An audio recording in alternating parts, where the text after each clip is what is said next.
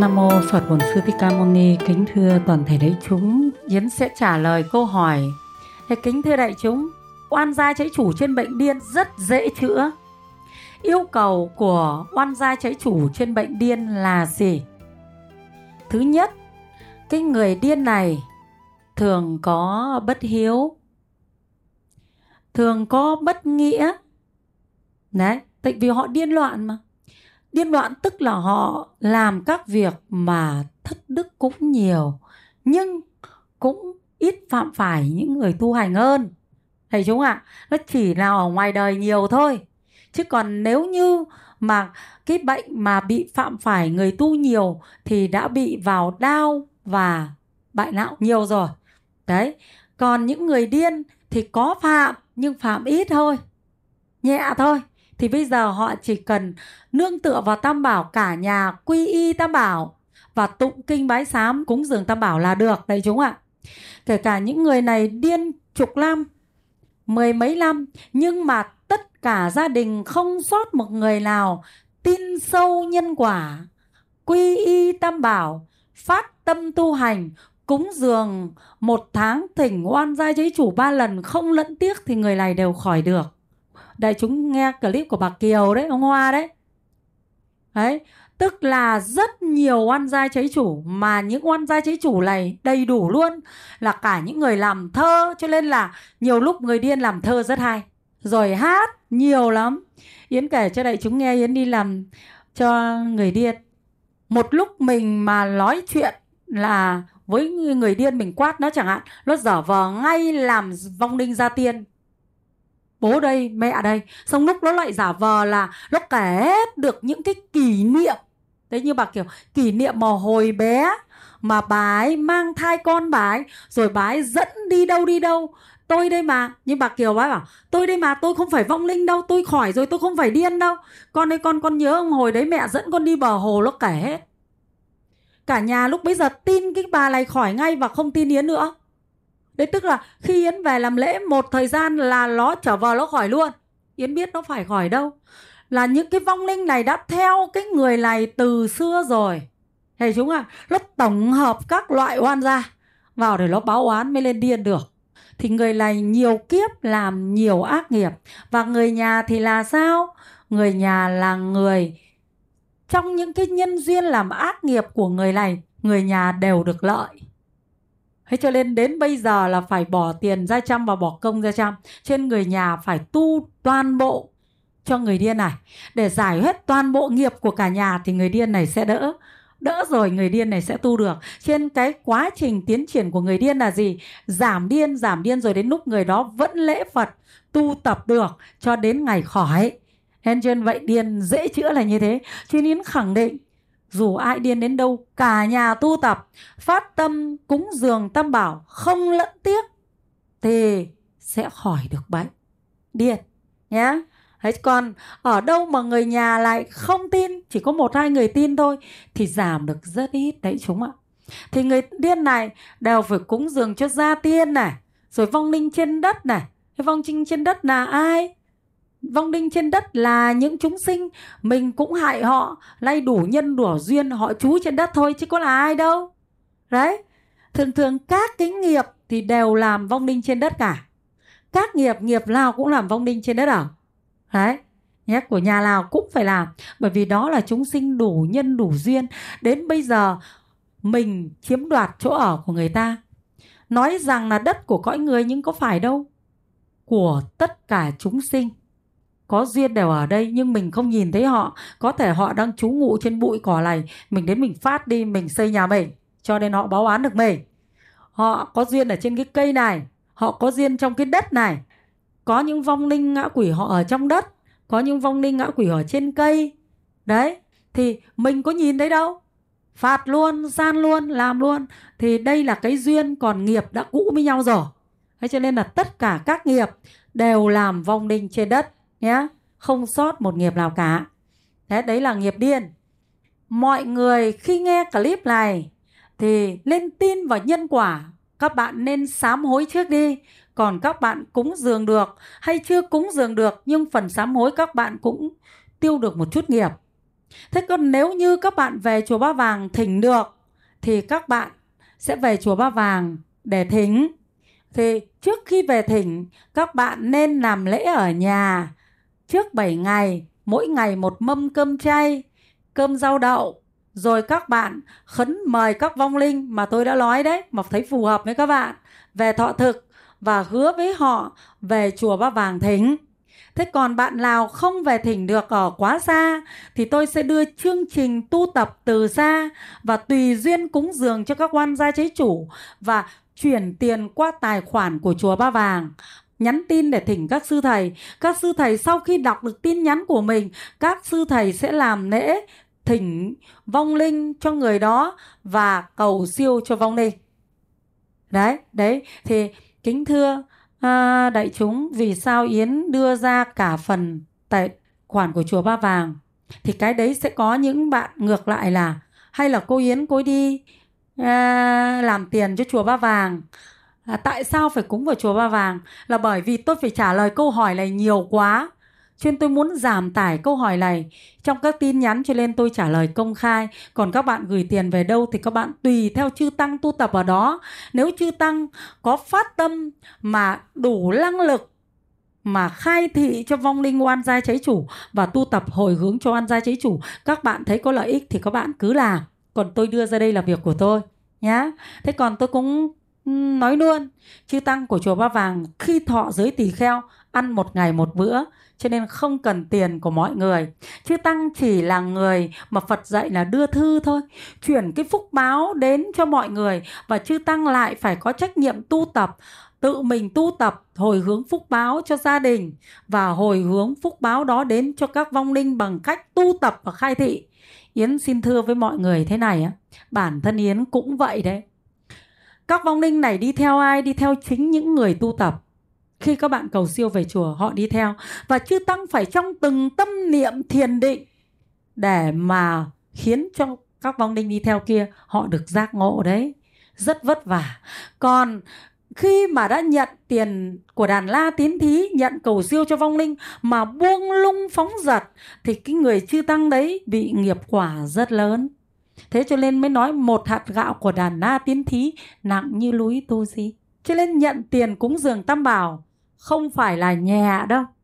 Thế cho nên người chư tăng tu đấy không tham dục thì sẽ tiến đạo và sẽ độ được nhiều chúng sinh.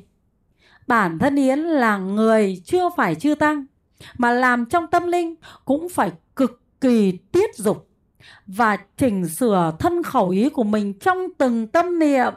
Nếu không, thì ma quỷ nó sẽ đánh mình chết. Vì mình không bằng họ, cho nên trong từng tâm niệm, mình phải độ cho họ. Yến kính thưa đại chúng thế này, có những khi mà yến vừa làm xuống nghỉ rồi, nhân duyên, thấy luôn các vong linh mà họ có ý rất bất thiện. Thế yến phải dạy bạch phật ngay. Thế hóa ra là những chúng vong linh này, họ có duyên với mình do những người người ta có lòng tin với mình. Người ta một lòng nương tựa và người ta phát tâm cúng dường tam bảo hóa ra là họ đến. Yến lại phải dạy. Đấy, nằm xuống rồi đấy. Lại phải dạy, lại phải khai thị cho họ rồi cho họ phát tâm bồ đề tu hành.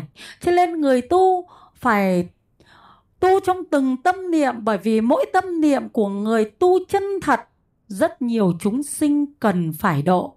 Trên các bạn đừng nghĩ rằng tôi nói ra đây để các bạn cúng dường về chùa ba vàng để làm gì. Tiền đấy các thầy không ăn, mà các thầy làm các việc phước cho chúng sinh, ví dụ chùa ba vàng, cho hết tất cả các em học sinh tiền để các em đi xe ô tô về đây.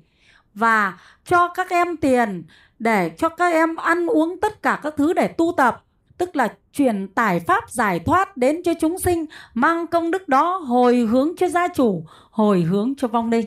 Các bạn ạ, rất là vất vả và mệt mỏi, đúng không? Nếu như tôi lười, tôi chả cần độ như vậy nữa tôi chả cần nhận của ai. Tôi chỉ cần sống đạm bạc tu giải thoát cho riêng tôi thôi. Nhàn hơn rất nhiều. Nhưng vì chúng sinh mà phải phát tâm bồ đề. Ví dụ, yến chỉ nói, Yến thôi, chứ còn các thầy thì phải hơn.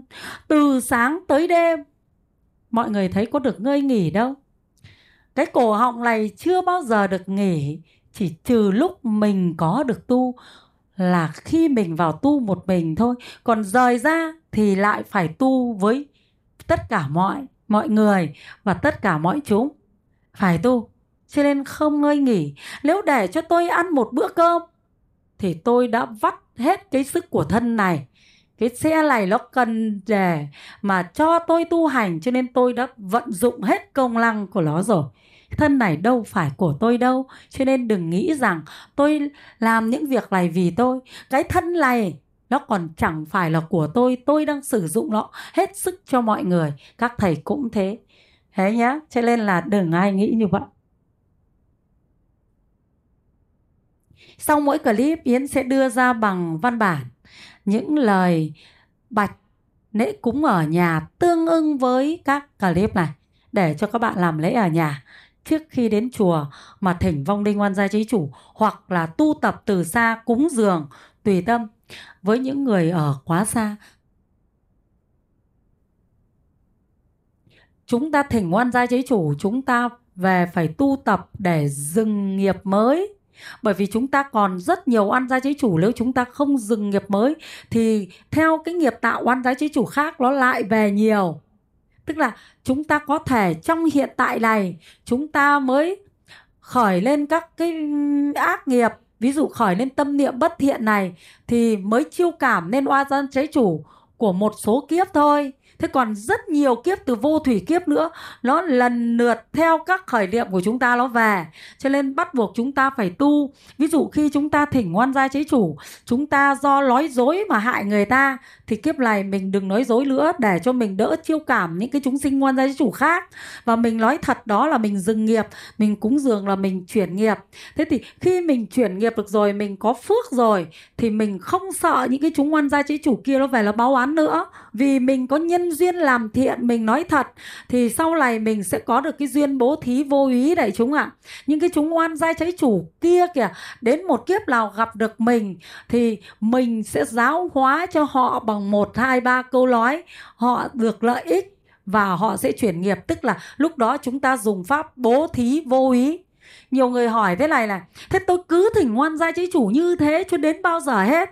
Các bạn yên tâm, nếu các bạn dừng nghiệp tu theo Phật pháp dừng nghiệp, thì các bạn cúng dường cho oan gia cháy chủ trong cái mà các bạn đang bị nghiệp thế này ấy, đang hiện tại ấy, thì các bạn sẽ có duyên tất cả các oan gia chế chủ kia.